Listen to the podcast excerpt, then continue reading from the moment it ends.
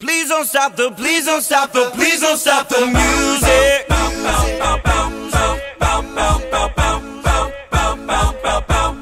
Please don't stop the music.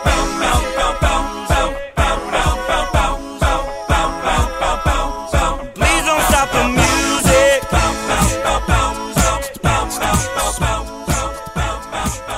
One, two, three, four. I was early. Do we have it in there somewhere? I feel, I don't think I should do. I feel confident. Okay, listen. I don't think I should be in charge of the clap anymore. Wait, does that mean that we're does that mean we're actually recording the episode right now? Technically, sure. All right. Kris hasn't done the All right. intro. So then we're gonna I do haven't done the intro yet, but yeah. so for that well then we're going to do a thing that's half the setup and half topical. So on 3 sing ah. One, two. Wait, are we seeing uh before uh three or after? Just do it, okay? One, two, three. Ah.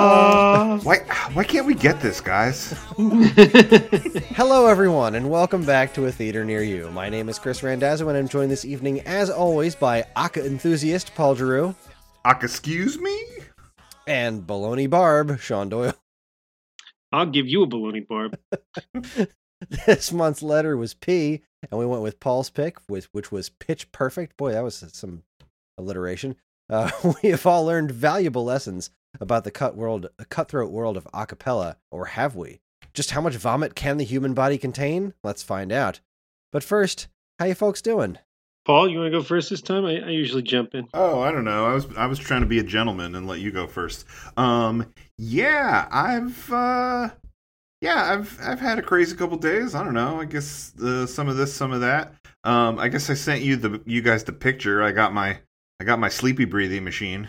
Um, yeah, yeah, looking good. Oh man, uh, that's uh, I don't know if the the the cure is worse than the disease. It like like pumps air into my face. I feel like it's trying to like kill me in my sleep. Um, I mean, I know it's like keeping me alive, but like it it, it feels, Feels like very the opposite. yeah, it feels very oppressive. Um, uh, but I don't know. It's I've been about five days with this. I'm slowly getting better at it. Like uh, like last night, I actually slept with it on for like close to six hours, which was which was big because you know when I started in the in the beginning, it would be like two hours, and then I'd peel it off my face and be like ah. um, uh, although the first night, I think I definitely had it on the wrong setting, which was definitely why it felt like it was trying to kill me. Um, so I've since corrected that, and it's It has better. multiple settings. Like, does it have a death setting? Uh it well, it has. I guess the reason I had it on the wrong setting because there's more than one style of mask, right? There's the mask that goes over your full face, like your mouth and your nose, and then there's a mouse a, a, a mask that just goes over your nose, which is what I have, and then there's one then there's one called a nose pillow. So it kind of it kind of like like goes on your like upper lip and like snugs up against your nose and has a like a little suctiony thing to just your nostrils and then it it shoots air that way, which I think I want to get because that seems less oppressive for some reason, but um but I don't have that one. I have the one that goes over your full nose and I had it set on the setting for the nose pillow one. So I think it was I think it was really firing air into my fucking face, and, and uh, I've I've corrected that. Um, yeah, I don't know. That's been that's been a big challenge over the last couple days. Um, I don't know. Our downstairs toilet seat broke this morning, so I got to fix that over the weekend. But uh, Nate declared to me that now that's the peeing toilet, and the upstairs one's the pooping toilet. Um, so that's exciting. And I don't, I don't know. I usually tell you three things. What's another thing? Uh, yeah, I've been uh, since we last saw each other. I've been watching nothing but Pitch Perfect movies, um, and Jean-Claude Van Damme movies. Uh, oddly, but just those two things. All right. I don't, I don't think. I don't think I have anything quite that ex- quite that exciting. I, uh, you know, I almost reached through the phone and murdered somebody at my uh, criminal um, mortgage company this week because you know that's what I needed out of life. Um, but you know, other than Cenlar being the worst mortgage company in, in on the freaking planet, uh, things have been going pretty normalish here. I think. I feel like there's something important I'm forgetting. But uh, I'll be damned if I can remember what it is. You know, we've just been watching.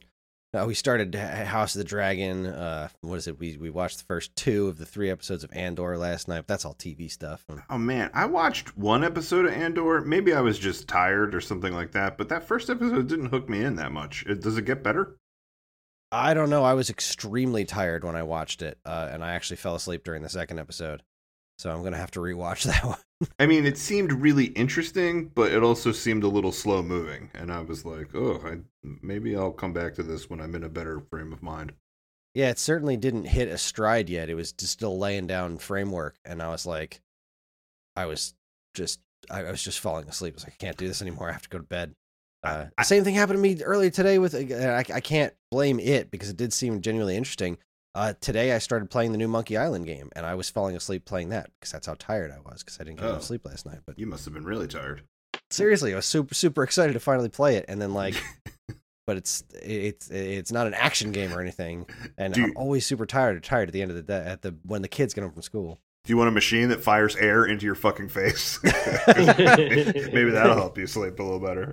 Clearly, I, I clearly I need that because uh, I've been I've been so focusing a lot of energy on exercising lately, and last week I was sick, so I kind of took the week off of exercising, and this week I'm mostly better, but. God, I was not prepared for yesterday's workout, which like so I'm using Ring Fit Adventure, which is this exercise game for the Switch. Um, towards the end of the game, and for some reason, so it's it's like it's an exercise role playing game. So you, you all your moves that you fight the bad guys with are exercise moves, and it just so happens that right now the strongest moves I have are both squats, two different versions of squats. I have been doing so many squats lately, and I just keep hoping I'm going to find a better move. And I know I could just pick other moves to fight the bad guys with, but I'm such a lunatic for doing it the right way. And like, well, this is the most effective way to beat these villains. So I'm going to keep using the blue moves, and they're the leg moves, and they're both squats right now. God, this sucks. So today I've been like, I've been walking like a, a bow-legged cowboy all day today. It's been, it's been pretty brutal. So between that and being tired because my dog woke me up in the middle of the night last night for for some reason, I don't know. She just came to the side of the bed and was like, "You need to pet me now." Just, just give him the, the little. Every time I sit down on the couch, like watching a movie, watch TV, whatever it is, I sit down on the couch. The dog will come up to me and she'll just look at me and go, start pawing at the side of the couch. I'm like, I don't feel like she won't get up on the couch. Which would, if she would get up on the couch, then I would pet her and everything would be fine. But she like insists on not getting on the furniture.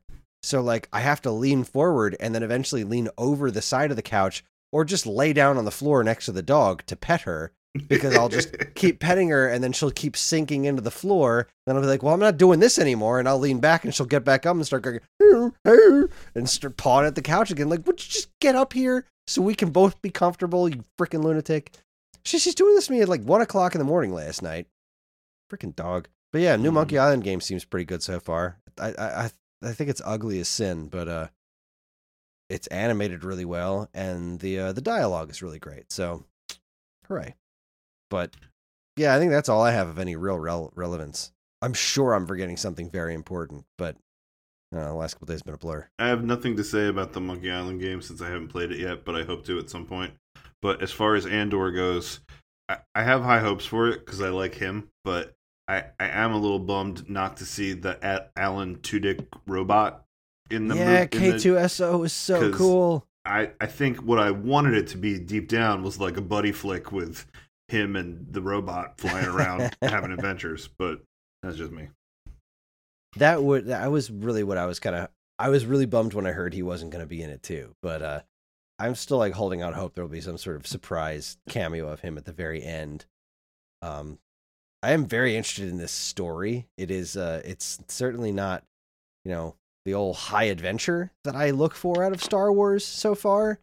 Um but uh, like I said it is very interesting. So I'll I'll, give it that. I mean, I was just happy as a clam because I got I got tacos for dinner and I got new Star Wars and I was very happy and then it just turned out I was way too tired to stay awake for all three episodes.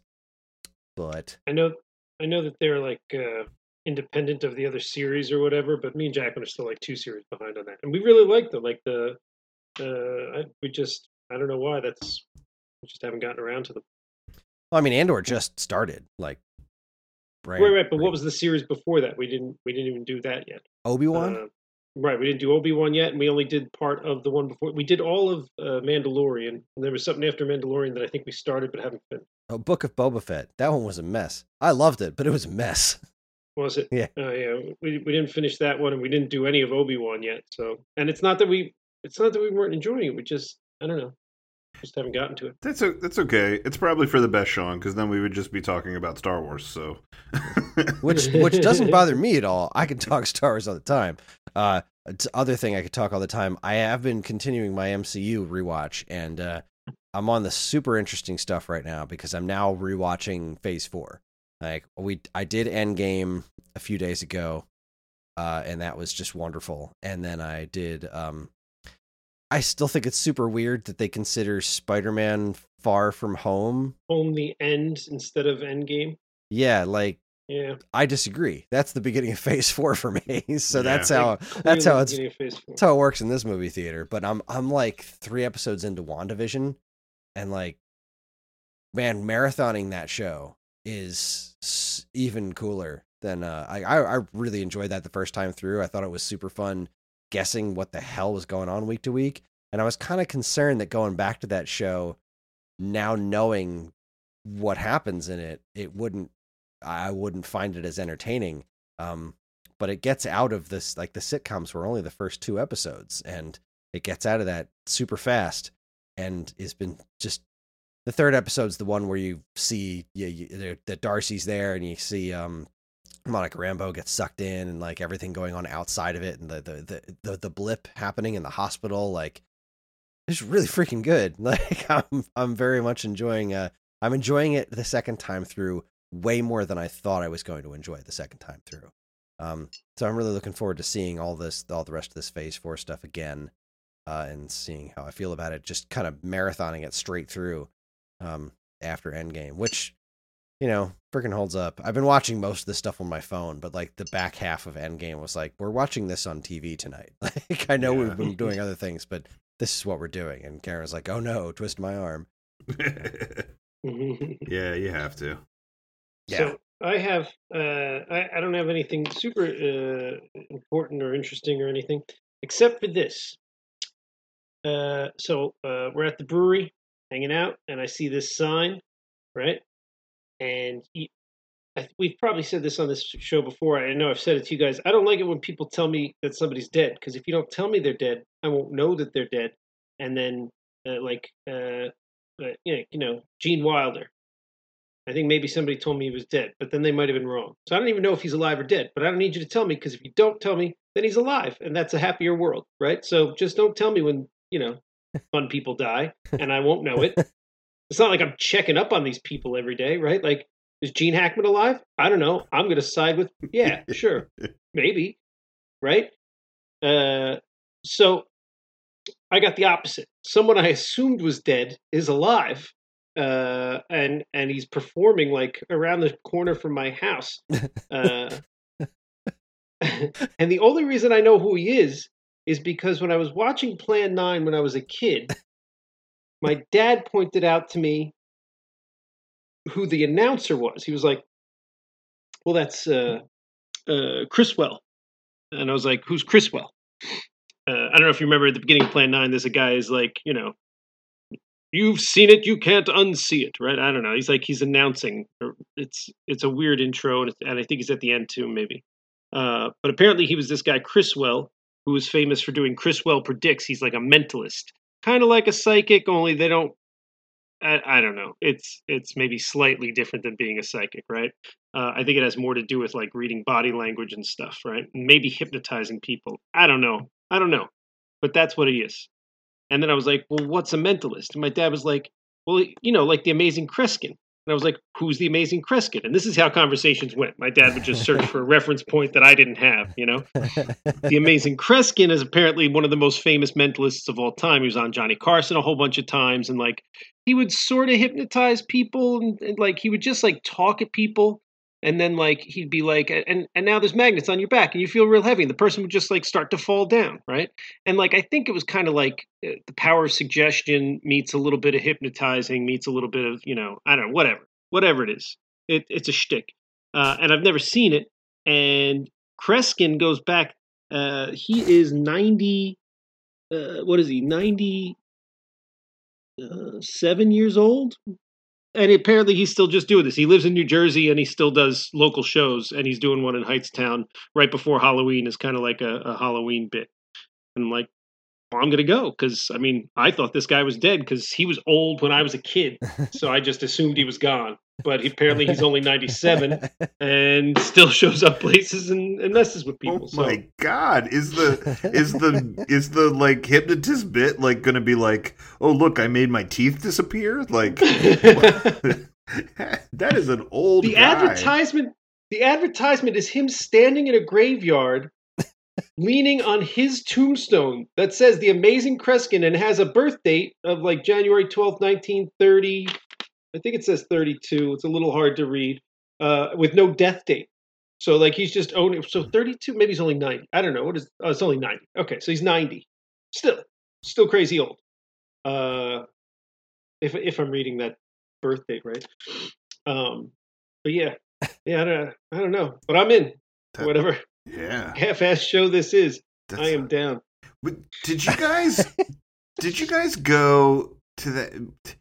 Do you remember? Uh, you, you you guys might not have been part of this. It when when I was in high school in media class, we went to Atlantic City and watched some show with the hypnotist, and we all got hypnotized. Were you guys Yeah. part of that? yeah, I, I was there for that. I mean, I I didn't was get. not, but I know what you're talking about. Yeah, I didn't get hypnotized. I was like one of the only people that that didn't. Like he brought everybody on stage Yeah, and and he had these um exercises that you were supposed to do. It was like you're reaching for a balloon or you're you know i don't i don't know. Like it was supposed to you were imagine something and then put yourself in that situation. And then slowly he weeded people out. He would be like you sit down you sit down. So whatever he saw in me was like this guy's not going to be good to hypnotize but i don't know what he was looking for. But most of our class stayed up there and like I remember he hypnotized Rich Lampkin into thinking he was Rocky, and like he's running around with a flag, being like Adrian, you know, and like jumping up and down. And then like after the show, he was like, "Yeah, I've never, I've never even seen Rocky," and I was like, "Dude." uh, yeah, I, he remember he hypnotized a bunch of people, and it was always like a wacky thing. But that's the only one I remember. I I just remember him jumping around, pretending to be Rocky, and I think Jamie Thomas was Adrian, and he like, you know, swooped her down like he was going to kiss her or something like that, but you know, didn't. that's what I remember about it. yeah. I remember. I remember being on stage for that and like trying to play along, and then he eventually sent me to sit down. No, so we we were probably like the only two that sat and watched the show. Yeah, Because I remember everybody being up there getting hypnotized.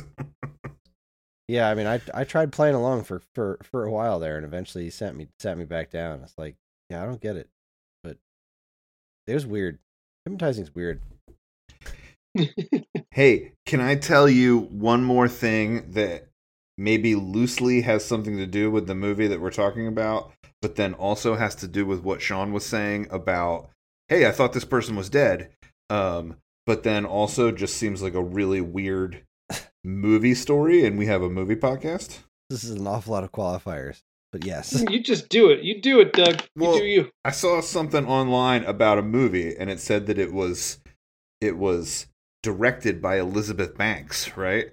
And I was like, oh, she's a director too. And then I sort of started, you know, I, I went down an IMDb hole, which like she is a producer on Pitch Perfect. And it turns out for the second movie that like she stepped up and directed it too. So it seems like she's directed a bunch of stuff. Here, wait, let me look at the IMDb. Um, yeah, I'm not going to be so quick with this, but one of them was that thing called like Movie 42 or something that is a, I don't know, it's like a weird movie 43. It was like a weird, Yeah, Um, that sounds familiar. Weird, you know, like a sketch comedy kind of thing. Um, yeah, uh, I vaguely remember what you're talking about, but I never saw it. yeah. I never sorry, I'm not. either. I'm not so quick with this. Um, yeah, she directed Pitch Perfect too. There was something else on there that I was like, oh, cool. Like that was starting to like give me the flavor of the stuff that she directs, right? but it said she's got an upcoming movie in 2023 that she's directing called Cocaine Bear.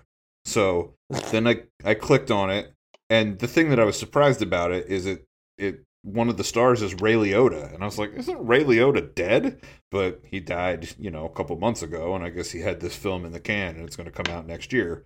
But the synopsis for the movie is literally it tells the story of a drug runner whose plane crashes with a load of cocaine that's found by a black bear who eats it.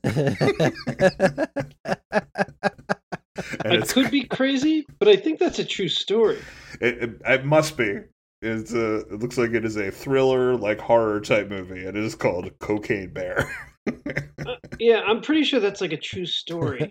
I think we, I think I heard that one on the uh, the murder podcast I listened to with Jacqueline. Uh, they get a little off track on that one, but I, I think some people died in the process because it's a bear on cocaine. Give a bear a bunch of cocaine and you're stranded. there are no it. survivors. wow. Yeah, like it's either going to be like a bloody grizzly mess, right? Or it's going to be like this bear sitting there with sunglasses and being like, "Hey man." you know, like, it's either going to be like out there or it's going to be Well, it's going to be out there either way. It's going to be bananas. How could it not Yeah. be? It's called Cocaine Bear. Yeah, I feel like it kind of has to be. yeah, it's inspired by true events that happened in Kentucky in 1985. Yeah. Wow. A story that can only happen in Kentucky in 1985. Stranger than fiction. Half hour viewing audience, viewing, listening audience, participating audience, participated retailer. I don't know. Half the people that listen to this crap are in Kentucky right now uh, at a heavy metal festival that's like four days long. So apparently, we have a lot of cross reference to uh, heavy metal fans. Where are you getting this from? Well, Greg and Bonnie and Will are all in Kentucky, and we don't have a lot of listeners, so I'm assuming that's uh, you know at least a good share. It's a portion of our audience. Right, right. We were on Kentucky because of the cocaine. bear. All right, let's talk about a movie. I love, I love everything about that sentence. We were on Kentucky because of the cocaine bear. Do you name the episodes? Because if you name these episodes, the name of this one's Cocaine Bear. It's just a good, it's a good name. Oh, we'll save that for C when we watch Yeah, cocaine. we're not talking Nice. about that movie. We're talking about Pitch Perfect. All right. let's uh let's let's get the business here on Pitch Perfect. Uh let's see here. Here's the Well, you usually ask us how we watched it. Yeah, I actually uh, I, I was I was going to do that after the uh after the breakdown, but uh we Yeah. can we can No, do do the Oh, breakdown. Do the breakdown. Don't let the All let right, the man right, do we'll his thing. down. Let We're the lay man this do out. his thing. All right, Pitch Perfect was released on October 5th, 2012 and was distributed by Universal Pictures. It was directed by Jason Moore and written by Kay Cannon, and according to Wikipedia is quote loosely adapted from Mickey Rapkin's nonfiction book titled Pitch Perfect: The Quest for Collegiate A Cappella Glory, and director Jason Moore's own experiences with his alma mater, Northwestern University. Quote Jason Moore's other works include 2022's Shotgun Wedding and several episodes of Dawson's Creek and One Tree Hill. Kay Cannon's other, wor- other works include writing for both Pitch Perfect sequels and directing 2021's Cinderella. The movie stars Anna Kendrick, Rebel Wilson, Skylar Astin, Adam Devi- Adam Devine, Divine, I think it's I divine. I think it's divine. all right. Anna Camp, Brittany Snow, Mike, uh, John Michael Higgins, Elizabeth Banks, and more. It tells the story of a girl who goes to college to find only to find her DJ aspirations overshadowed by the cult-like world of competitive a cappella singing. As for how we watched it, we actually watched this all together. It's uh, it was playing in theaters again because it's the movie's anniversary. Um, and we all stopped at Five Below for various snacks, and Sean was pretty drunk. Yeah, how do we do this? This has never been it's never been that we've all watched it in the same place. How do we uh how do we do that? We don't this is out of out of the norm for us. we have to keep picking episodes that are about to experience movie re- theater revivals because of anniversaries. I have I have something to say about this though. Um uh yes, we all watched it in theaters together. I had a I had a great stinking time. Um uh it, it was just a relaxing day, right? I, I left home uh I was like, I'm gonna roll the dice and see if somebody wants to meet, and ended up in some kind of bar with Sean playing a game about running a bar. Um, so that was weird, and uh, but also awesome. And you know, we had a couple drinks in the process, so like I was, I was ready to go with this movie. And then yeah, I was, I was excited to see that the Five Below was right next to the movie theater, and I think we all had that discussion that was like, oh, it's just asking for it. Like, why? Mean, like that's got to be why it's there. Why, why would you pay, you know, eight bucks for some M and M's at the movie theater when you get them for two at uh, Five Below? So that was pretty amazing. But what I will say is, I am not impressed with Fathom events. Uh, this is only the second Fathom event I have ever been to, and I don't know what what makes it a Fathom event. Like, I thought that the thing that makes it a Fathom event is that it gives the illusion that you're watching it, that you're you're watching a like a live experience with other theaters around the country, right? Like when I've when I've seen it advertised, it's been like, do you like opera, but you can't afford to go to the opera? Like, stream it at Fathom Events, um, which I guarantee you nobody's streaming anything, right? Like the the like headache with that is you know is not worth it. Like they're doing a multi-camera shoot of something and editing an experience together and then making you think that you are watching it with a bunch of other theaters around the country. Um and i did this i saw with my friend tim we went to some monty python thing. Like it was supposed to be like the monty python reunion or something and it was a stage show with all the living members and they showed clips and then they acted you know they they performed some of the the bits on stage right but like it was in no way a live thing i mean it was a live thing at some point but like somebody edited it and made an event and it did this Fathom Everything's a events thing. live thing at some point. right but with what we did i feel like they just put on a movie and like didn't even put it on on time like we were Yeah. sitting in there and we were like somebody gonna start the movie you know and then they're I had like to oh. go talk to the uh, concession lady, and and she radioed like, "Did somebody start the Fathom event in Theater 12 or whatever we're in?" Like, they just forgot to hit play. But yeah, that's that's all it was. It was that's literally all it was. There's I nothing think else to it. I think all they did was like stick a DVD in the slot and we watched it. You know, like I, I think that was the extent of it. Like I thought I thought maybe because it was a Fathom event, there would be some you know, I don't know, like maybe there'd be some like intro from the cast or there'd be some like little you know, little uh clip show beforehand that's like remembering 10 years of pitch perfect or something like that but like I wonder if there was, and we just didn't get to see it. we, we I mean, we just watched the movie, and then like the other thing was like, I I didn't even think the sound was that good. You know, like you you go to a, a movie and you expect the like movie theater quality sound, and uh at one point, Perrin. Because it wasn't just us; it was a couple other people. Oh, I'm sorry, Perrine. I didn't mean to. uh Ugh, here I am offending our few viewers that we have. Um, but he leans over and he's like, he's like, does it sound quiet to you? And I was like, eh, it's not bothering me. Like, people in the seats absorb sound, and there's like nobody here. It's just, you know, it's just the five of us. Like, I was like, I'm fine with it. But then once the movie started and it was like about spectacular singing, I was like, yeah, like, could we make this better? Fathom events. I, I was. I was uh that's my that's my that's my rant to the Fathom events people. Like get your crap together, Fathom events. I can't shake the feeling that it was more the theater than than Fathom events. Like I think you're right. I think they just dropped the flipping ball on this whole thing because I that's probably exactly what it was. This didn't seem like a proper movie theater transfer experience or anything. It was just seemed like they popped the Blu-ray in and were playing that through a projector. Like it didn't seem like what it should be. Don't you remember at the beginning it said DVD? did, did it really? no.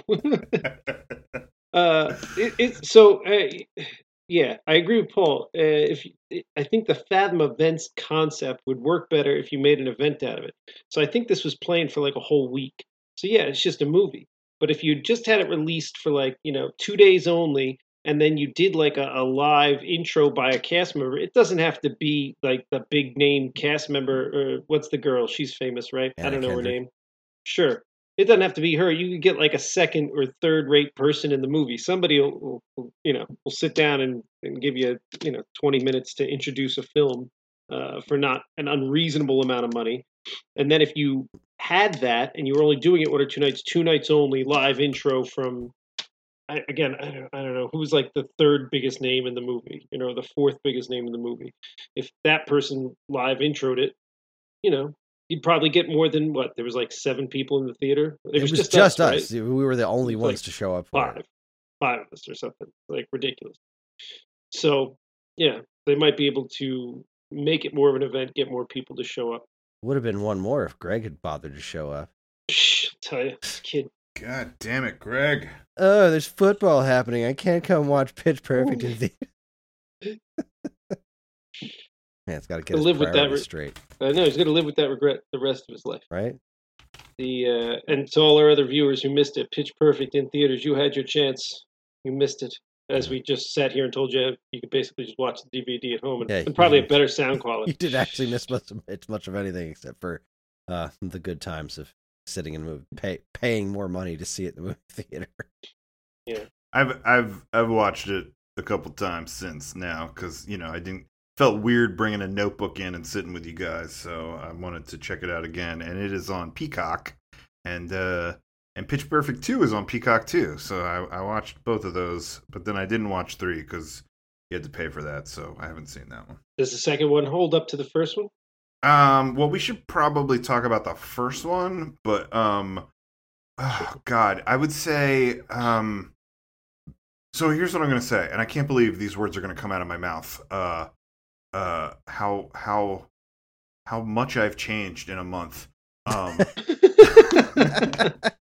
There's before and after Yeah. your month with Pitch Um, Perfect. Those are the markers in your life. No, I, I think with what I've seen so far, Pitch Perfect 1 and 2, I think it's similar to the conversation that we had about Bill and Ted. That um, I told you one was my, the first one was my favorite, and the second one was my second favorite, and then the third one. And I said that implies that they get worse.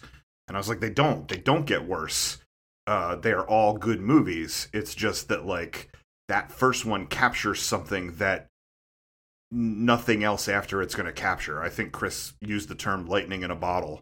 Um, And I think that's just how it is with Pitch Perfect. Like, it was, I think it was so, um, I think it was so well constructed. And the, you know, if you, if you like, if you like singing movies, you're going to like this movie. If you like, you know, if you like sort of girl power things, you're going to like this movie. But even if you're not into that stuff, uh you know it's it's got a lot to it that's like weird improv stuff that just like works so well. There's so many like niche things about it that almost make it a cult classic that um that i think you know it's hard to top that and it's hard to to make a sequel that's going to like live up to that. That being said the sequel was good. I enjoyed it. It was it was a great movie. It just it wasn't the first one.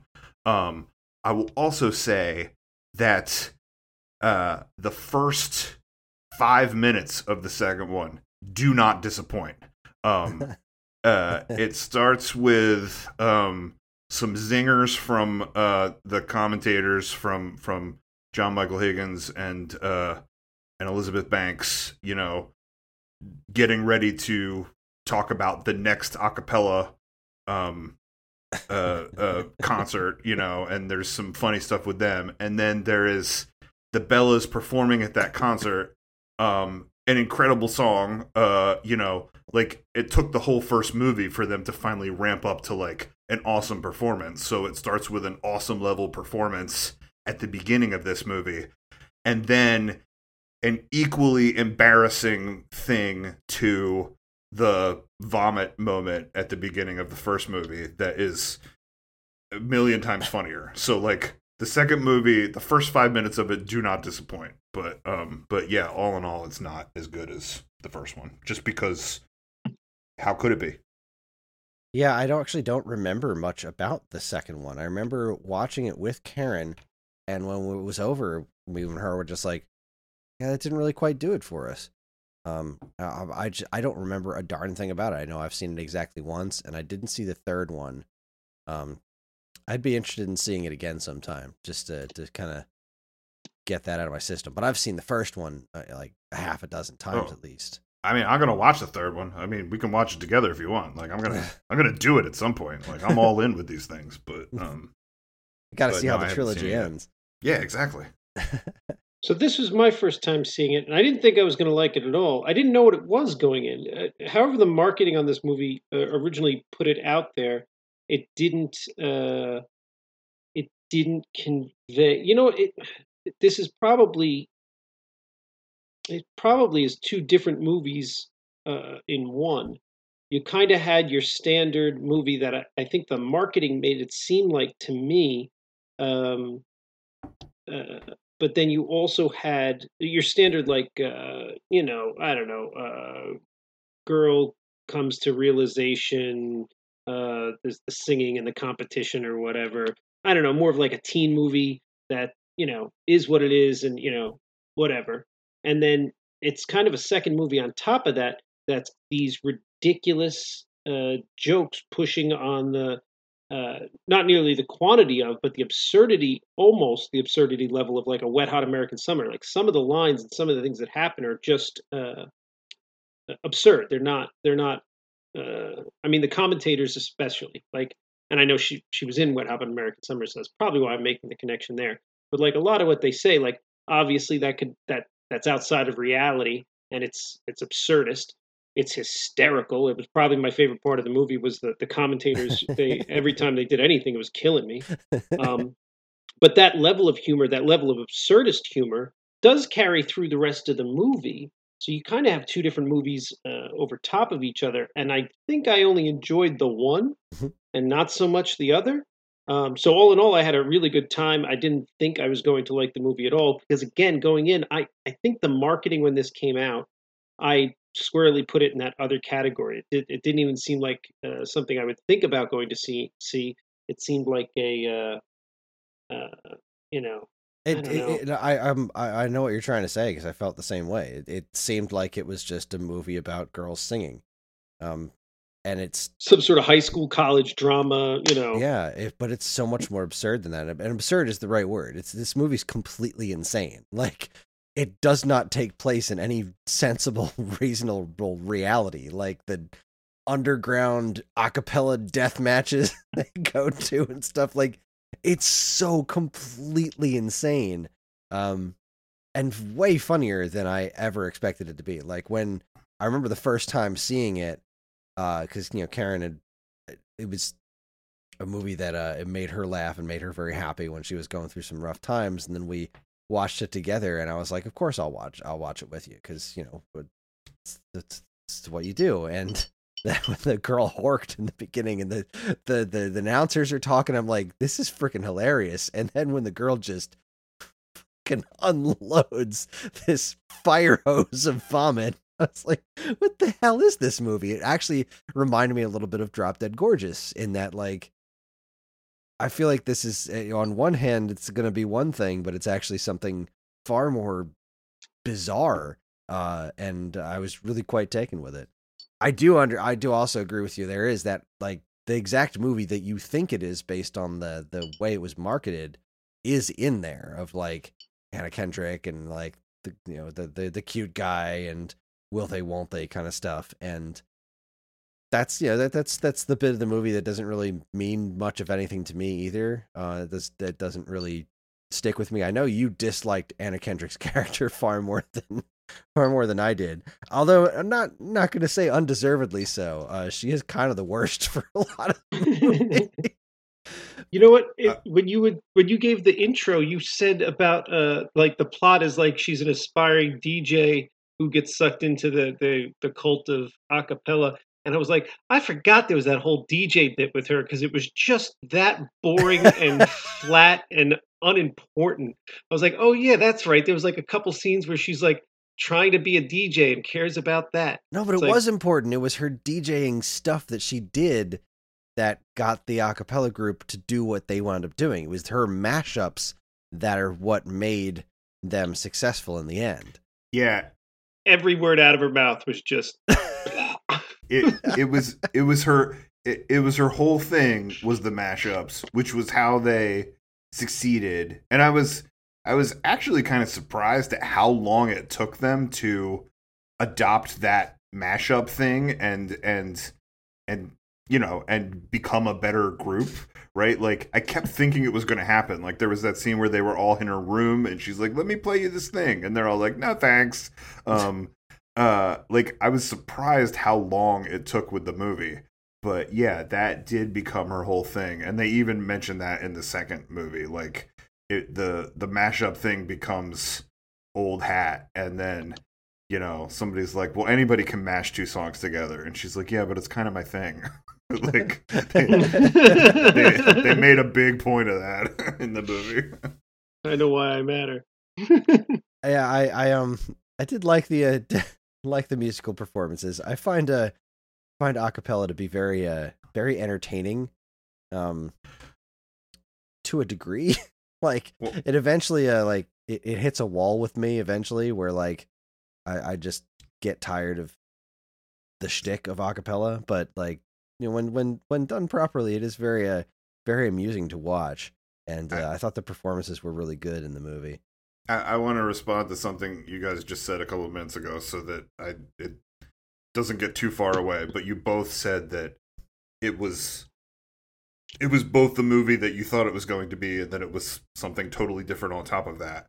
Um, which I agree with. Uh, I mean, like, um, you know, uh, eh, yeah, it was. I guess it was a lot of different types of movies in there, but there there did seem to be this almost like improv improv comedy kind of movie like a like i mean even just the way that uh elizabeth banks and john michael higgins were those announcers was like harken back to like a, a christopher guest type movie you know and Uh-huh. like it was clear that they made up all those announcer things um which like it's ridiculous that there was announcers for acapella um but in live the, commentary for yeah live commentary. Like why would you be listening to live commentary? You'd be listening to the people singing. Um but um in the second movie they correct it by saying that they they have a a podcast uh, you know that the two of them are podcasters and that that's why they are at these things commenting on the acapella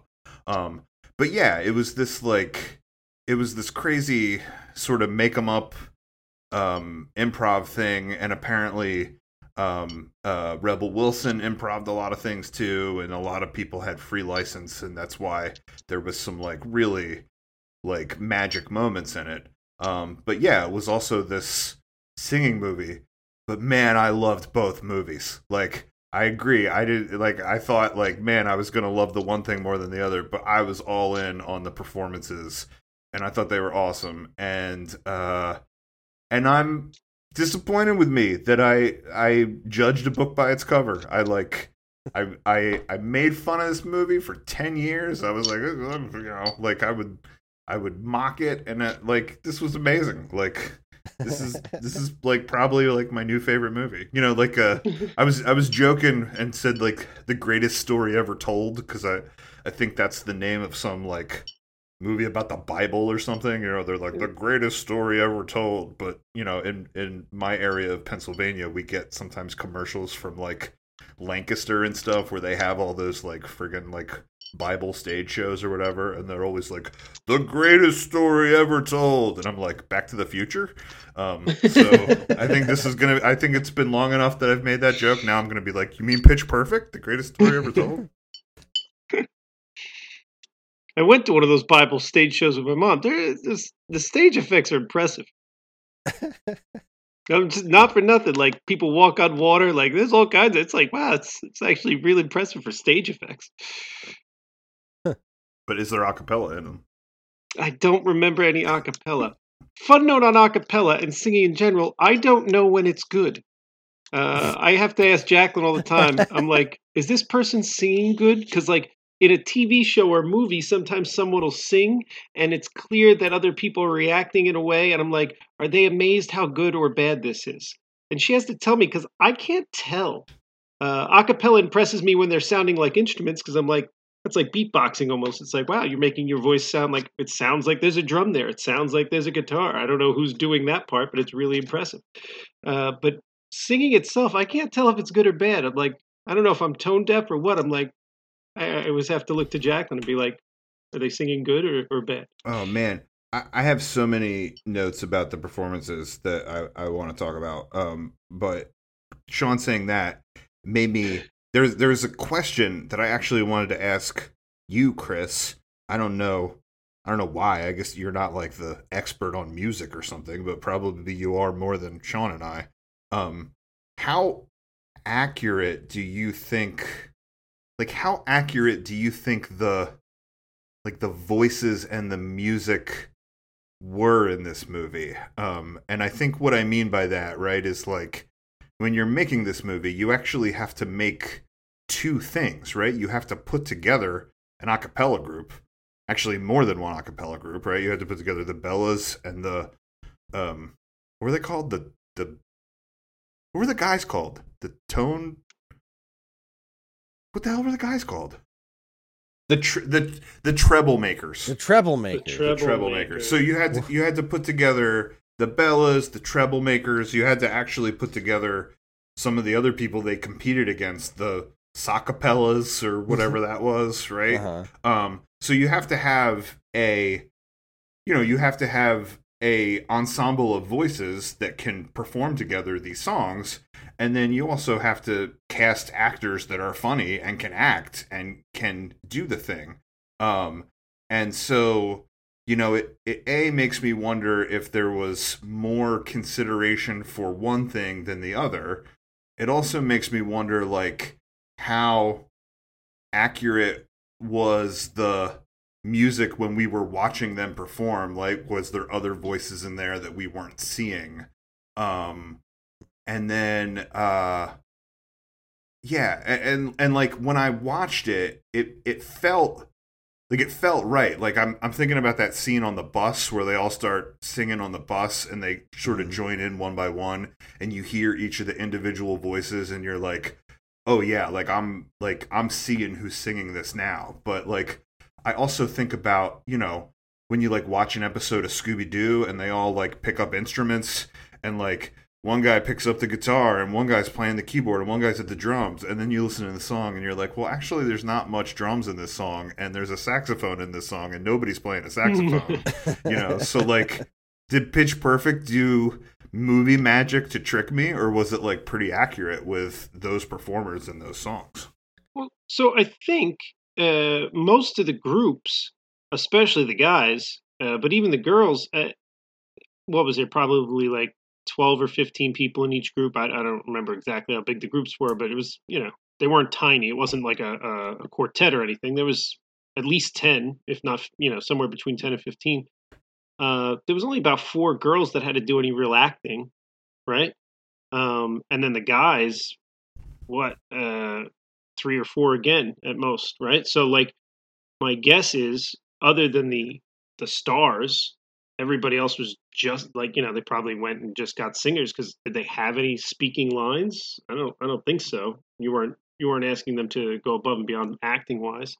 I mean, Um, there was some there was some people that filled out the ensemble, you know, the the like with the Bellas, for example. There was some people that were sort of background that um Mhm. didn't really have a big acting part, but and I think they made a joke out of that. They were like, "We've literally been here the whole time." you God. know?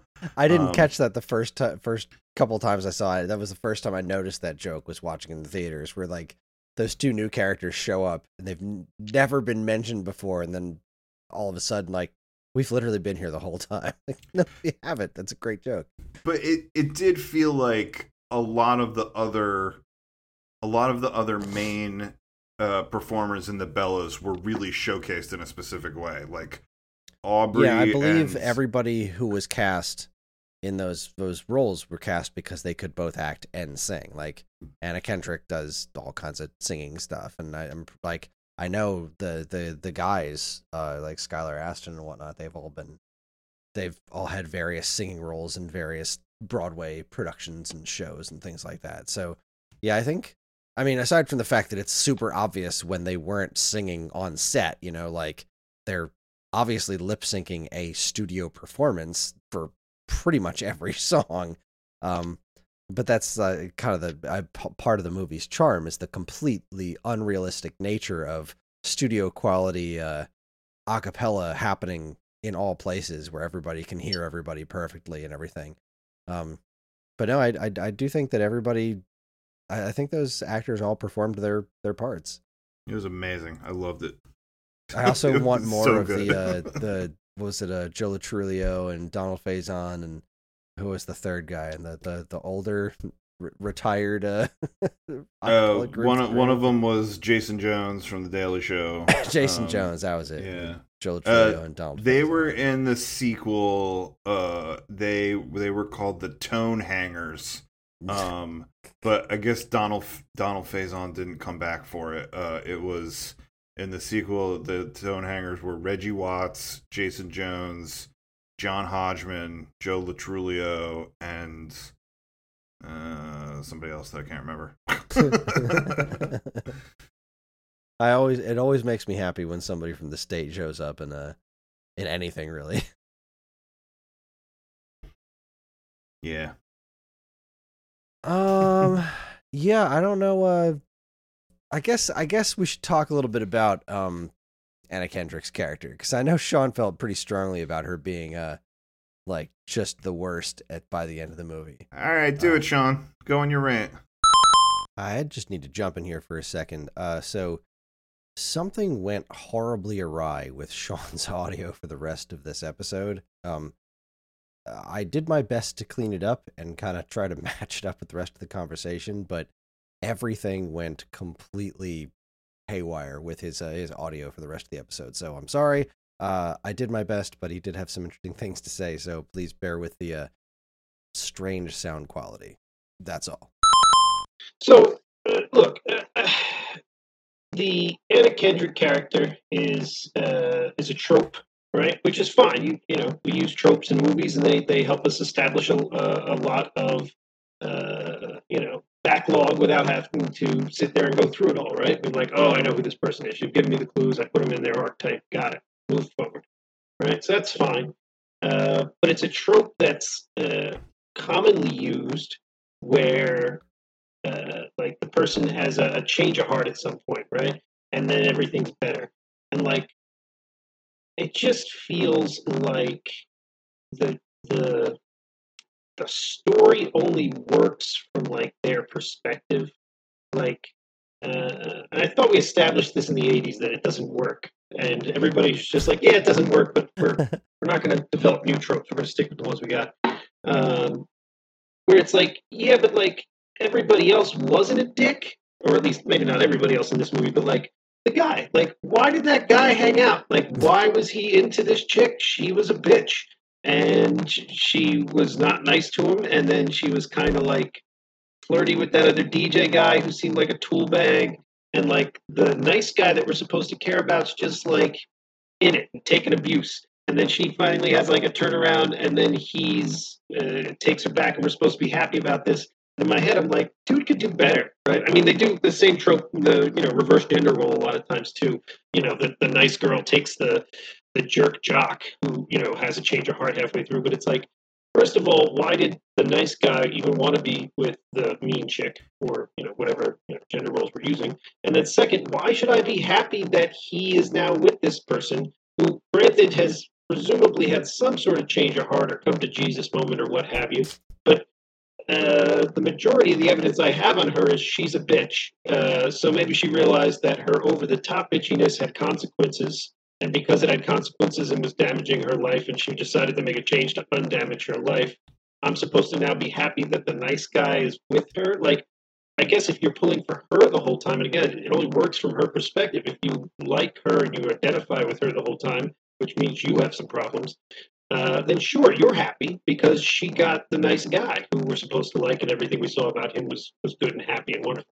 Um, but like, there was plenty of other nice chicks in the Bella group. Like, why didn't he just go with one of them? Like, uh, one of the two, one of the two main chicks was very nice. Didn't do anything wrong the whole time. Uh, the one, with the, I think she had reddish hair. She was pretty. She was nice. She wasn't a bitch to anybody. Why doesn't nice guy go with her? Um, that would make me happier. She was a She was a little uh overbearing in the shower in that one scene, but other than that, yeah, I see what you, see what you mean.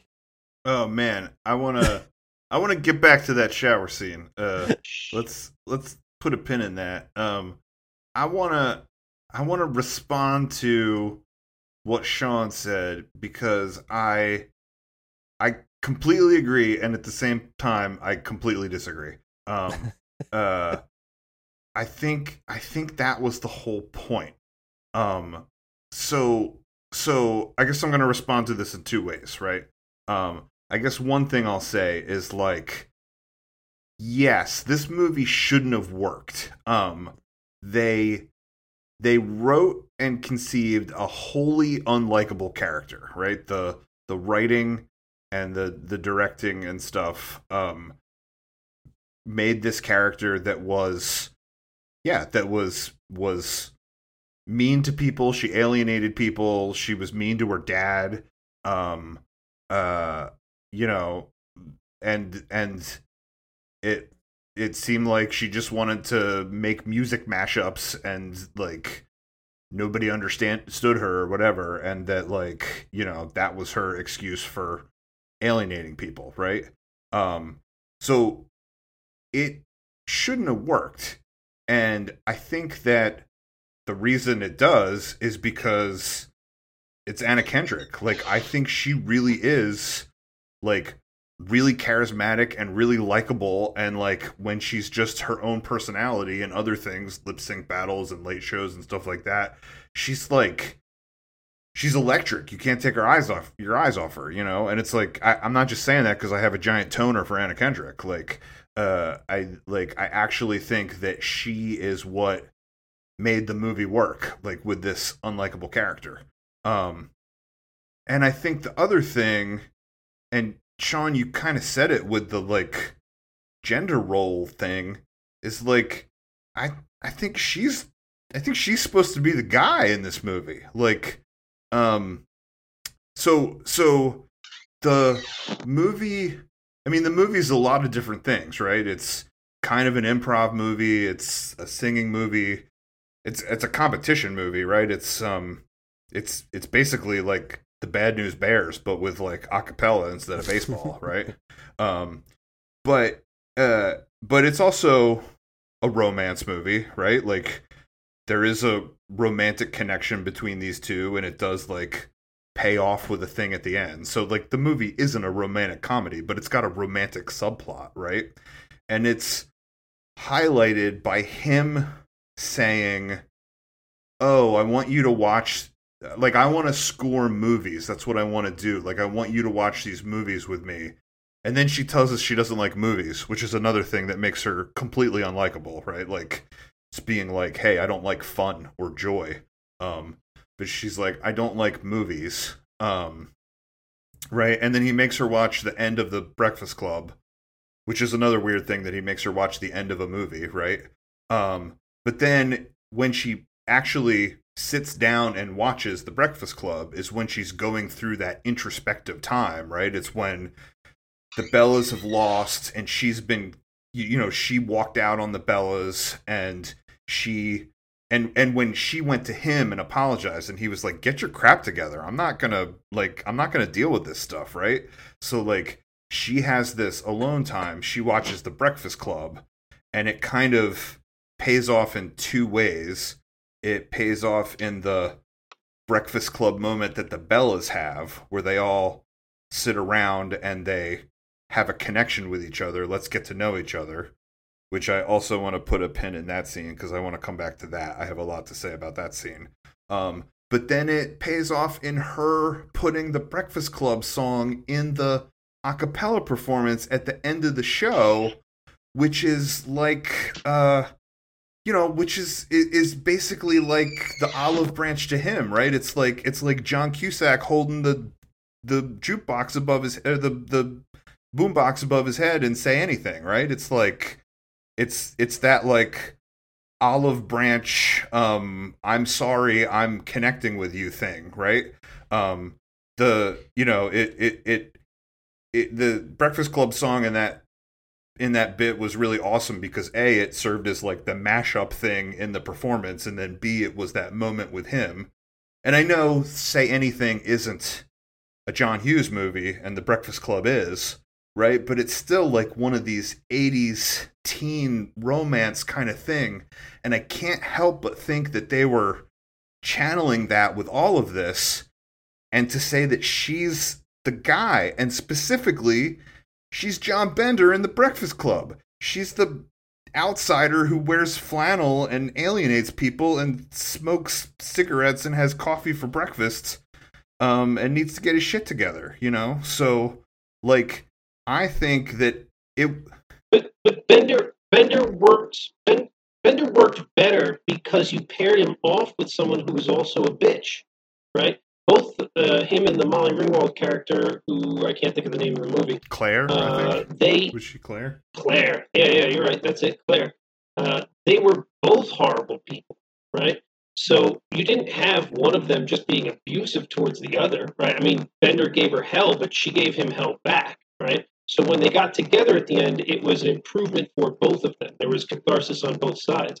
In this movie, uh, dude was just nice the whole time, more than reasonable, more than patient, total nice guy the whole time. She was abusive towards him. You used the word romance. What romance? He was romantic, maybe. He was nice anyway. Where's the other side of it? You're going to say that end scene. That's an apology. He was still like they were. They were separated. So her only gesture towards him was, "I'm sorry for being a bitch," and that amounts to some sort of positive. Please, at best, she's gotten back to neutral. So unlike Bender and Claire, who are both dicks, go through some catharsis, both have some uh, growth. You know, this is just abuse. Like she's abusive to him. He takes it. She apologizes. He takes her back. I got news for you. That's the cycle of violence right there. That's how that's how domestic violence starts. Like it's it's just not it's not uh, it's not two way, right? And I think that's the problem. A, lot of these uh, and, and a lot of them are dopey teenage, you know, uh, whatever movies that you know aren't trying to be great films or whatever. But I think when you dissect them, uh, and usually the gender roles are reversed. Not always. I have seen it both ways. Uh, but a lot of times it's the other way around. With the, the guy is a jerk and the nice girl, right? Uh, and she takes off her glasses and she's pretty. It's all the tropes. You throw them all in. Uh, but the it's not uh, when you try to remove it into the real world, which maybe this movie defends itself from by being so absurdist at every other moment, right? Because again, it's two movies over top of each other. So the fact that you know, as soon as you try to take some reality into this movie, you're you're struck with something ridiculous. Uh, but that storyline didn't pop for me for two reasons. One, it just seems lopsided, and I, you know, I'm rooting for him to realize he's worth more than that and doesn't have to take that kind of abuse and go get himself a good girl. Um, and then the other problem is you said it yourself that uh, Kendrick is uh, electric and she can pull it off because she's mesmerizing. I don't like her. And I know why I don't like her because I've only seen her in like three movies, and uh, one of the other movies was basically a, a similar situation where she was supposed to like be better by the end, you know. And then the other one was that five years movie, five years something or other. That I watched with Jacqueline, and not that she was the bad guy in that. They both both characters were equally problematic and unintentionally. That that movie does not suffer from the, the, the type of trope that I'm talking about here. Uh, both characters were really fleshed out in that movie but they were both fleshed out in a way that like I was neutral towards their success by the end. Like I, I didn't identify or root for them, right? Um, they weren't terrible people. They weren't perfect people. Um, you know, they were just people. Um, which for that movie, that's fine. That's what they were trying to do. But those are the only movies I've seen Anna Kendrick in. Uh, but I didn't really care for the five year movie, so uh, it's uh, I don't like her. Uh, maybe if I saw her in a bunch of things that I did enjoy, and I did enjoy this movie, but but not really her. She also didn't have many of the. She didn't have. I don't think any of the laugh lines, right? I don't, I don't think she had any of the laugh lines. Oh, I th- I thought she had a couple. I liked I liked when she was like, "Make good choices." that made me laugh. All right, so so so so back to what Sean was saying. Um, I think what I, I think at least the way that I read this is that Anna Kendrick's character, like when I watched it, yeah, she's she's being kind of cruddy to everyone around her, but I feel like it comes from a place of like this dude that she liked and that liked her. uh, also was kind of like the surrogate for what the au- the audience is supposed to be seeing. As in, when I saw it, I was like, she's being a jerk, but I can tell that there's there's something there. Like she's not just being a bitch because she is a bitch. She's being a bitch because she's got something going on. And if you can, and and, and if he can kind of like coax whatever's really going on out of her, then she might be worth his time.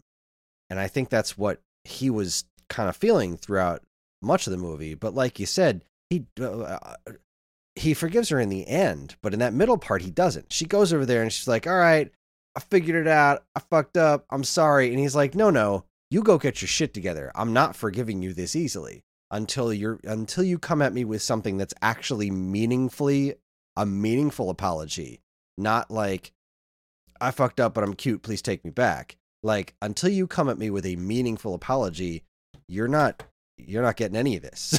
and so it hmm. took that giant gesture at the end, which showed him not just that she genuinely was sorry, but that she learned that she was being a bitch, that she understood I've been treating the people. She had this vision of what she wanted her life to be. She knew what she wanted, and then that didn't happen exactly the way she wanted. And she was acting like a child about it instead of realizing that what was actually happening to her was better than what she thought she wanted in the first place.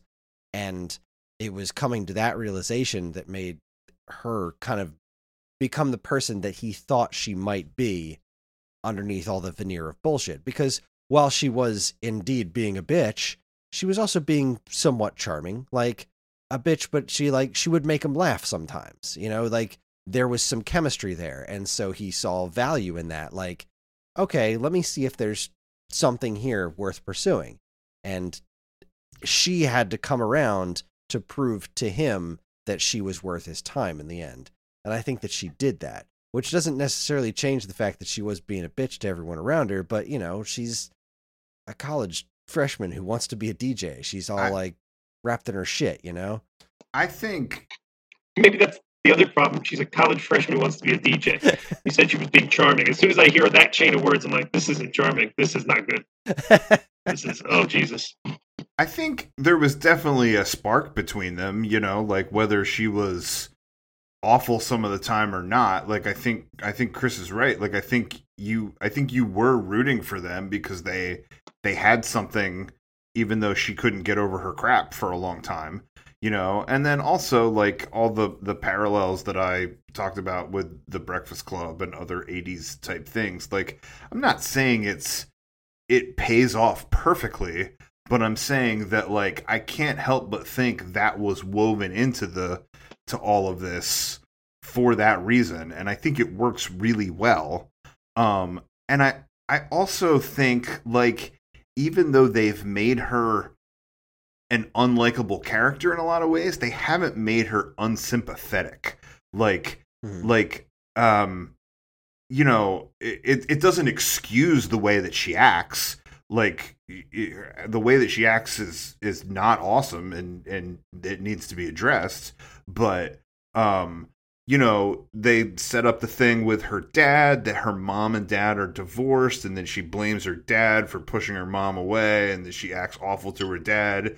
And like, I'm sure there's a lot of people that watch this movie that like connect with that. You know, that's like a very common thing for somebody that age in the movie. Um, you know, there's also this whole thing that like nobody understands what she's trying to do, and I know that what she's trying to do is literally just mash songs together. But um, but like you know she's got this whole like i want to be a D, you know i want to be a dj i want to do this thing and like her dad doesn't get it and the bellas don't get it and the shitty guy at the radio station that has absolutely no personality doesn't get it. Um so like you know like there is some stuff that sets up this like misunderstood outsider thing and again even though i don't think it justifies it i think it makes you sympathize with her in some ways it makes it her does, relatable in it, some it, ways. It does explain it, and I think you know, there's definitely been times in in all of our lives when we have we have liked people that other people haven't understood why we like, and eh, it's just it's just something that happens uh, with it, it's just something that happens with people like. Uh, I, I don't know how to how to say it other than what I just said. Like sometimes we like people, and the other people around us looking at like, why do you why do you want to spend time with this person?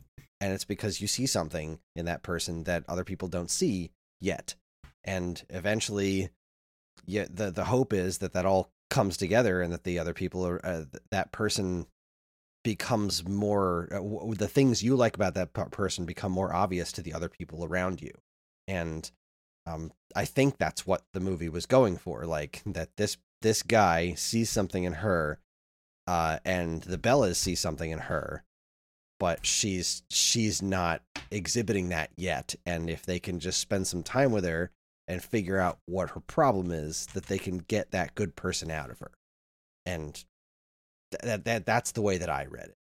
Well, and I'm gonna and I'm gonna use that point to like segue into that little you know that little get to know each other thing with the with the bellas the the um, breakfast club moment or whatever i thought that was particularly interesting because you know uh, with the breakfast club it's all about those people that are very different the jock the nerd the the outsider, whatever, all making a connection.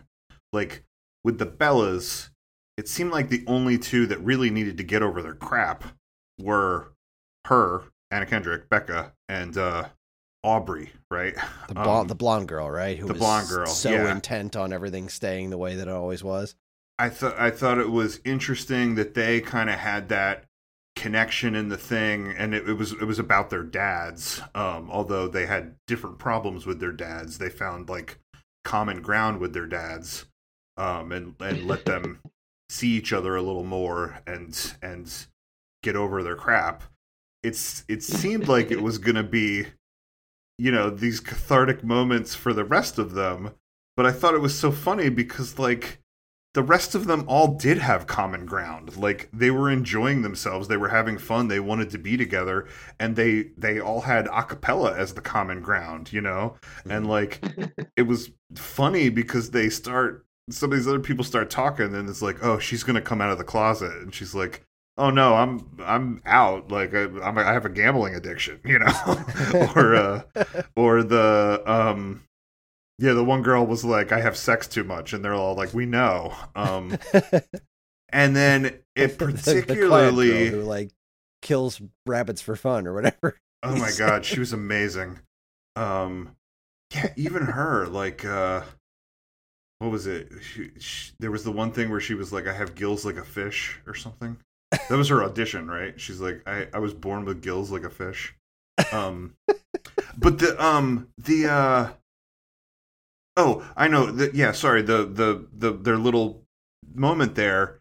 Um, the the thing that particularly impressed me that I thought paid off was was Fat Amy, and the way that Sean said that he's never really liked uh, Anna Kendrick or whatever.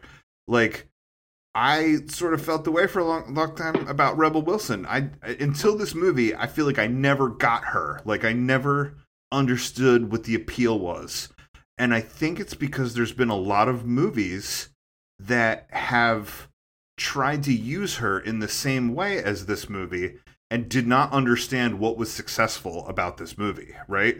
Because I think a lot of times when I've seen Rebel Wilson and stuff, and like again, like I I missed this movie. I discounted it. I wrote it off. And so I missed the thing that everybody like liked her for and was like, "Oh, she's amazing." you know and so then when i would see her in this stuff where like it was just physical comedy that was supposed to make her look stupid like she looked like fat and foolish and i was like i like i just don't understand what the appeal is and i think it's because they they tried to do this and they they blew it because what was awesome about this movie was how like confident she was like she knew who she was from the beginning of this movie, as is stated when she goes, I'm Fat Amy. And they're like, Oh, people call you Fat Amy? And she's like, No, I call myself that. So twig bitches like you won't say it behind my back. you know, like from the very beginning, she she like knows who she is. You know, she uh like it, she I think part of the humor is that she is so confident, but she also like earns that confidence, right? Like she is amazing when she performs. Like when she gets that solo um in that in the first um in the first competition they get, like it like blows everybody away. Even in audition, she blows everybody away, and it cracked me up so much because she's like, "Oh, what? Like no backup dancers, you know?" And then and then she like like wails on this chorus, you know. So like, I think it's this funny like cocky thing, but then it's like backed up, and I thought it really paid off with that moment because like you expect everybody to be doing this, um, you know, this this pouring your heart out thing and you think it's going to be like oh you know i am ashamed of being fat or it's you know i act like this but i'm really self-conscious or whatever and it's like no she totally owns being fat like she's ashamed that her name's not really amy that her name's fat patricia that So- was a pretty solid gag. yeah And, like, like, she's she- by the pool, with like a bunch of like model grade dudes, like just yeah, no, she, she she's- yeah I- she, I- she completely backs up what she's saying. i never got her until this movie but i i was i'm call me a fan now because uh, she was one of the best parts of the movie for me Pitch Perfect is to Rebel Wilson as Surf Ninjas is to Rob Schneider. I, I was gonna say I didn't dislike her in other movies, uh, but I would agree that this is the best. Like, uh, I wouldn't have said I was a huge, huge fan of her, but she's funny. I've, I've laughed at other movies she's in. She's usually fine, uh, but this is definitely the best work I've seen from her. Yeah, and I think I, I think it's also because she's such a great singer. Like I think I think they were all good singers, but like uh yeah, man, a lot of I thought a lot of the stuff was impressive and like uh, like specifically that audition thing when she when she when her voice comes in, you're like, "Holy crap," you know? Um Yeah. Oh, can we can we talk about the audition? Do you guys want to talk about the audition? There was the audition, and you wanted to come back to the shower thing as well. Oh, sure, sure, sure. Um, well, I guess with the audition, I will just say that um yeah, I thought I thought that scene was really well done, right? In that like if you're going to watch an audition, it's like one person's voice. You know, you're watching like if you were going to really watch an audition, you'd just be watching one person singing a song solo, especially for an a cappella audition, right? So like nothing could be more boring, right? And like I guess if you were gonna want to impress an audition, you would want to sing something where you were like belting out something that like that like you know that that highlights your range. Um, but like they mashed up the audition stuff, um, so that you're hearing a bunch of voices uh and like it made it so much more interesting to watch all of the individual people um and i thought like like i thought that song was really good and it made that whole bit really amazing and then particularly it it made what came after it so much more impactful when beca's the last one and she walks in um and does that cup song which like for 10 years I've been making fun of that cup song, right? Like for for 10 whole years like I go and grab a cup out of the cabinet and I like pretend to play on it and I'm like you know, like like 10 years ago that song was everywhere and I was like, "Ugh," and I would roll my eyes at it and I was like whatever, pitch perfect, right? And like now that I've seen it, it was such an amazing uh, piece of the movie and like it's like again like i knew that stupid song was in the movie and i completely forgot until it happened. Like i've been i've been mocking it for 10 years. Don't ask me how i forgot that it was going to be in the movie. But then when it was in the movie it like completely wowed me right? Because like now you're you're focusing just on one person's voice so you don't have the accompaniment of the other voices that you had when they made the montage of the audition. So they have to couple it with something, and it's this like thing of her playing the cup, and like I I can't. I mean, I imagine if I was actually on an audition and like you thought it was over, and it was like everybody's all right, whatever, and then it's like oh, there's one more person left, and that they came and sat down in the middle of the stage, like right at the foot of the stage and had this like intimate little song performance with a cup like i think anybody would be blown away like I I I knew it was in the movie. I made fun of it for 10 years and I was I was like 100% blown away by it when it happened. Like I guess that's why I felt like it was such a cool scene. I always thought that was a really cool scene too, but I've completely missed everything else you're saying about this song. I don't think I've heard it anywhere else. I don't, I don't know anything else about it. Everywhere 10 years ago. It was on the radio. It was like everybody was watching the YouTube video because it was like, oh, it's cuz the YouTube video it the the music video for it is all one shot. So it's like since it's one camera shot, there's this thing where it's like you can't screw up with the the cup routine because Uh-huh. you know they would have to do another take of it um so yeah it was kind of a phenomenon and i think that's why it was on my radar but i Wow. Yeah, I know. completely missed that. I just thought it was a neat performance. I, I had no idea it was a, a thing. That's hilarious. All right, so what did you have to say about the shower scene? oh so um so i didn't i didn't realize when we were watching the movie that when we were all watching it together in the movie theater i didn't realize that she was talking about masturbation when she was talking about that song um so what's her face anna kendrick starts singing the song and then you know she what was i don't remember what that character's name was the red-haired girl um was in the shower with a guy a couple stalls down and then when she hears her singing she goes over and there's that that awkward thing between them Where she's then- just standing there buck naked in front of her. yeah and she asking her to goes uh, uh, she, she goes, "Were you singing Titanium?" And then she goes, "That's my jam."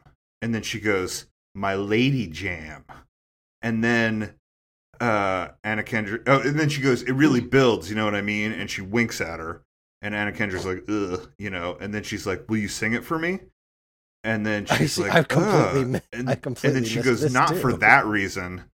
Um, and I like I had no idea what they were talking about, but then I watched a like an outtakes like deleted scenes kind of thing, and she goes, "That's my jam, my diddle jam," and I was like, I was like, "Oh, that's a lot clearer what you're talking about." Um, yeah, I missed that one.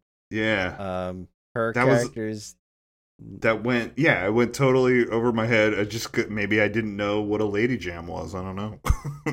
Chloe was her character's name. Oh, I, one thing uh, I, don't, I don't know how close you are to the end. I want to throw out there. I loved Adam Devine's just abrupt out. yeah, It's freaking.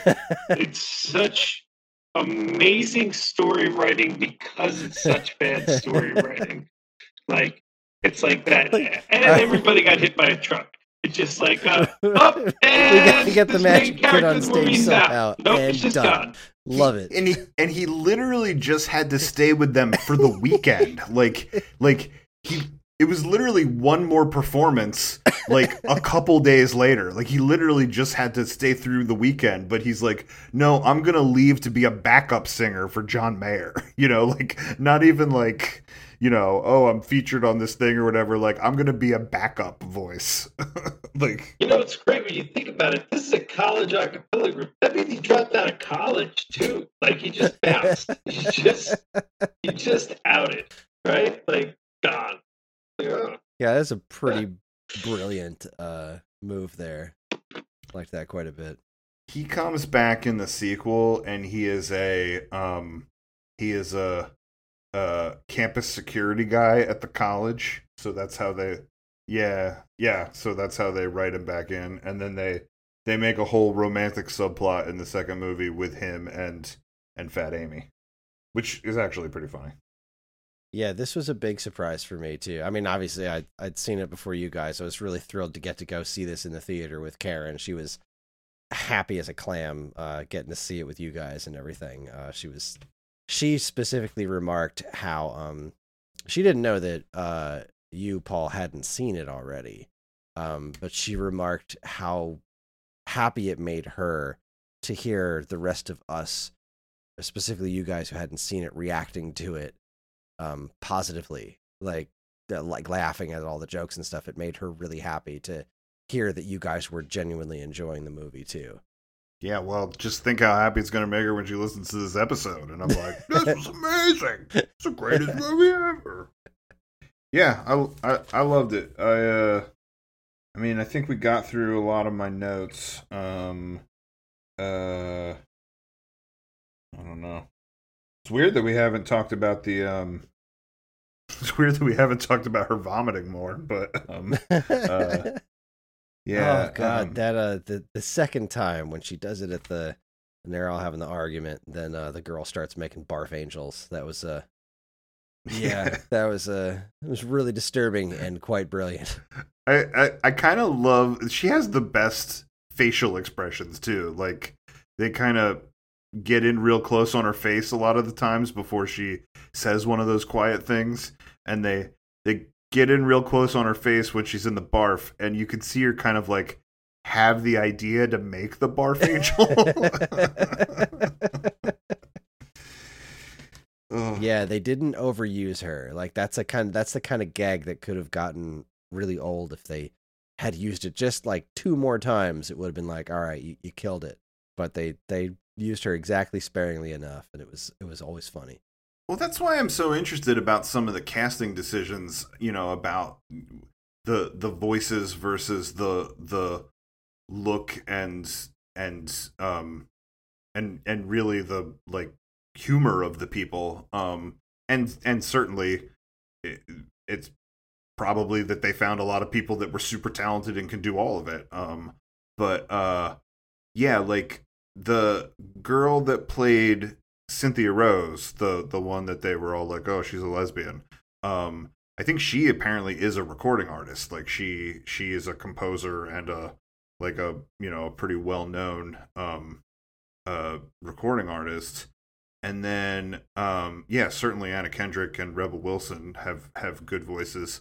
But like I almost wondered if that quiet girl with the with the with the like funny lines if like she was sought out because she had that niche thing where she was like, "Oh, I can do these weird things with my voices." That like in the songs when they were gonna have the "We're gonna work a while," you know, that like, Uh-huh. um, and she does more of that in the second movie, you know. Um, but I was like, yeah, everybody kind of like filled their niche thing in the in the group. Like it was, it was, it was well constructed and well put together. I agree. the the other thing I, the other thing I wrote down and uh, it's funny because I think my favorite line from the movie actually was not from any of the the Bellas. My favorite line from the movie was the the the nerd guy with the Star Wars room, the the the uh, you know the magician. He, he goes, he's like when he meets the other guy, and he's got his cape on and everything. He's he goes, I'm not a total nerd. I also happen to be super into close up magic. I was like I was like, way to like way to sell that one. I'm I'm not a total nerd, and then he says the nerdiest thing that he could possibly say. yeah, it's a chock full of wonderful bits, and uh, I I- I love this movie. I think it's great, and I'm I'm glad you guys enjoyed it too. All right, let's let's wrap up ours. Uh, obviously, we all liked this one, so it gets a gets a big fat recommendation. So it's time for us to figure out what we are watching next time, which is uh, for the letter Q, which I had a hard time coming up with uh, anything for. So why don't you guys go first, since mine mine matters the least, and uh, I I have two choices in case one of them gets picked. So uh, I have I have three choices, but I could give Paul's choice. I know Paul's choice. Well, can I, can I go? uh, I'll go first, just because I want to say one more thing about uh, Pitch Perfect.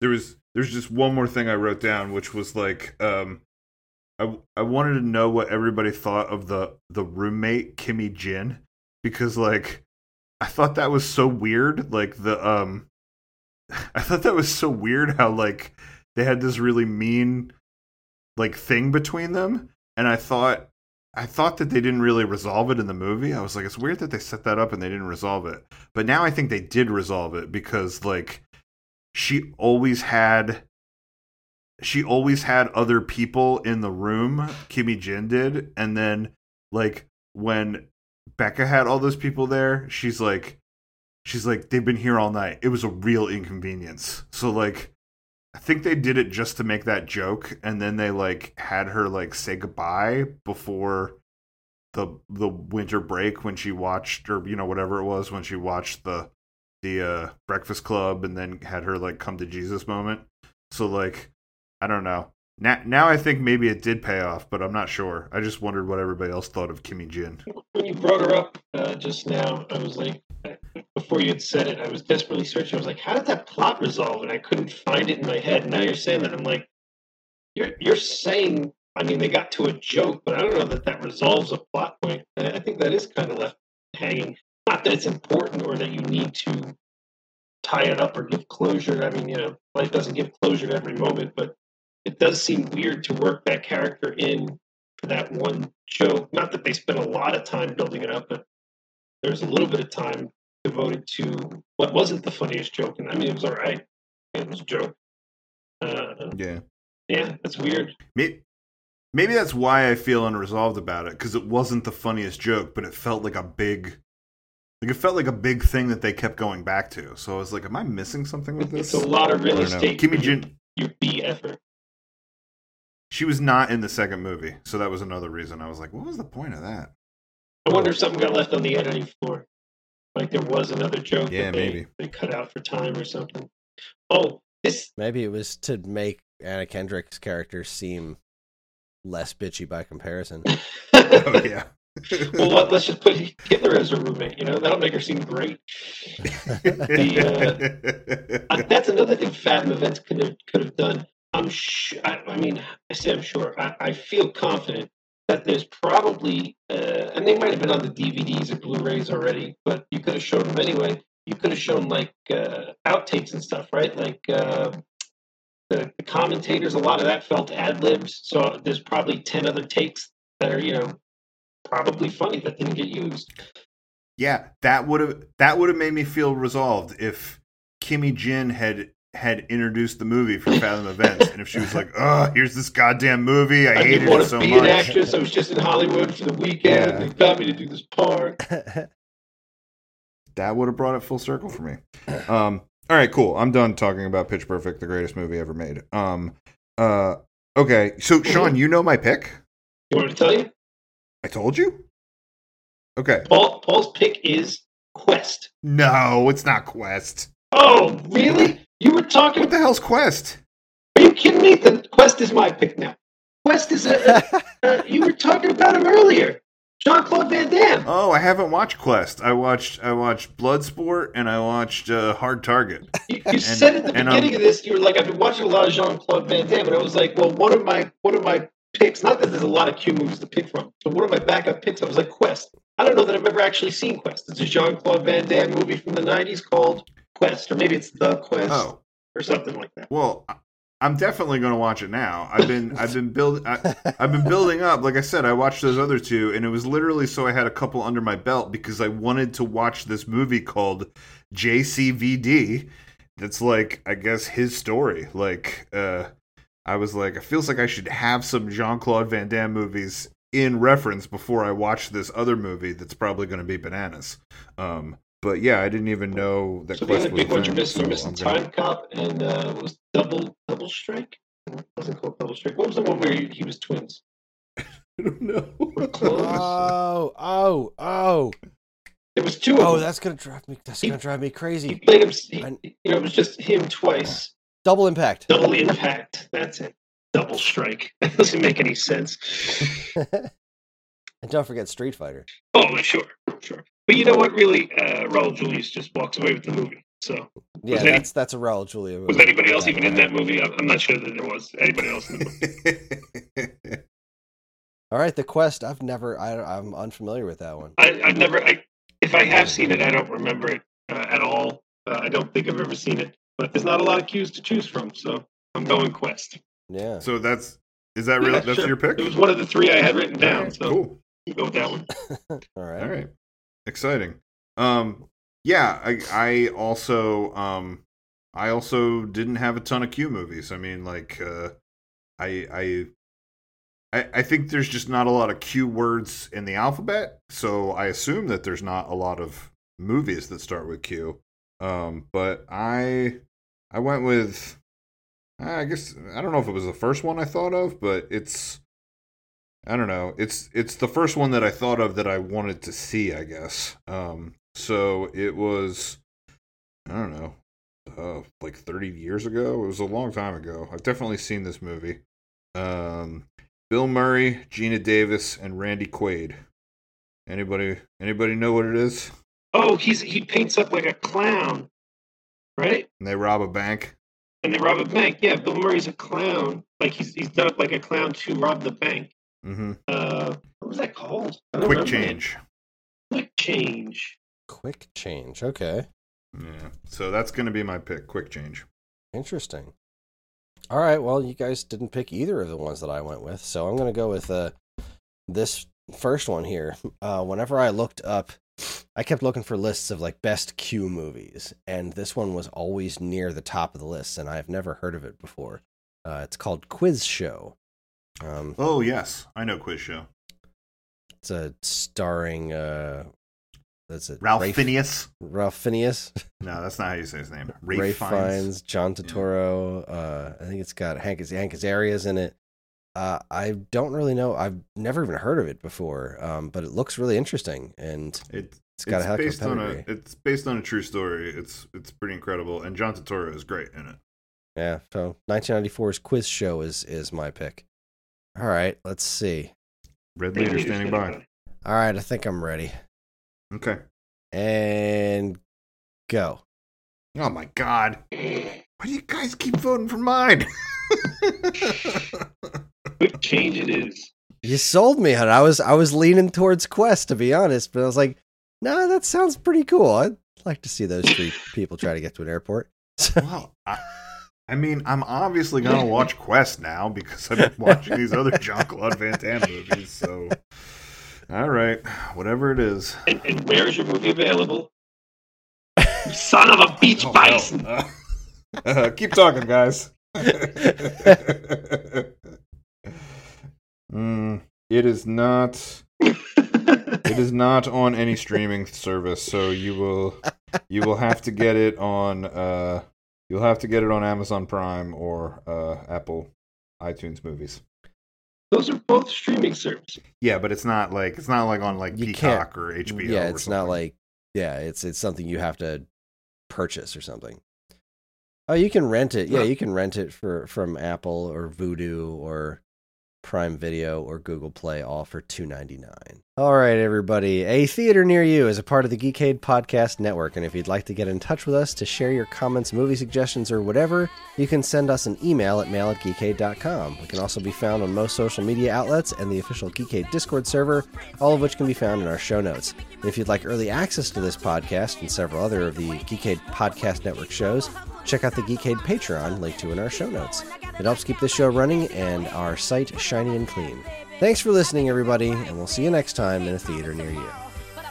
Aka later, bitches. Excuse me, but I might take a little more I should tonight, and I might take you home with me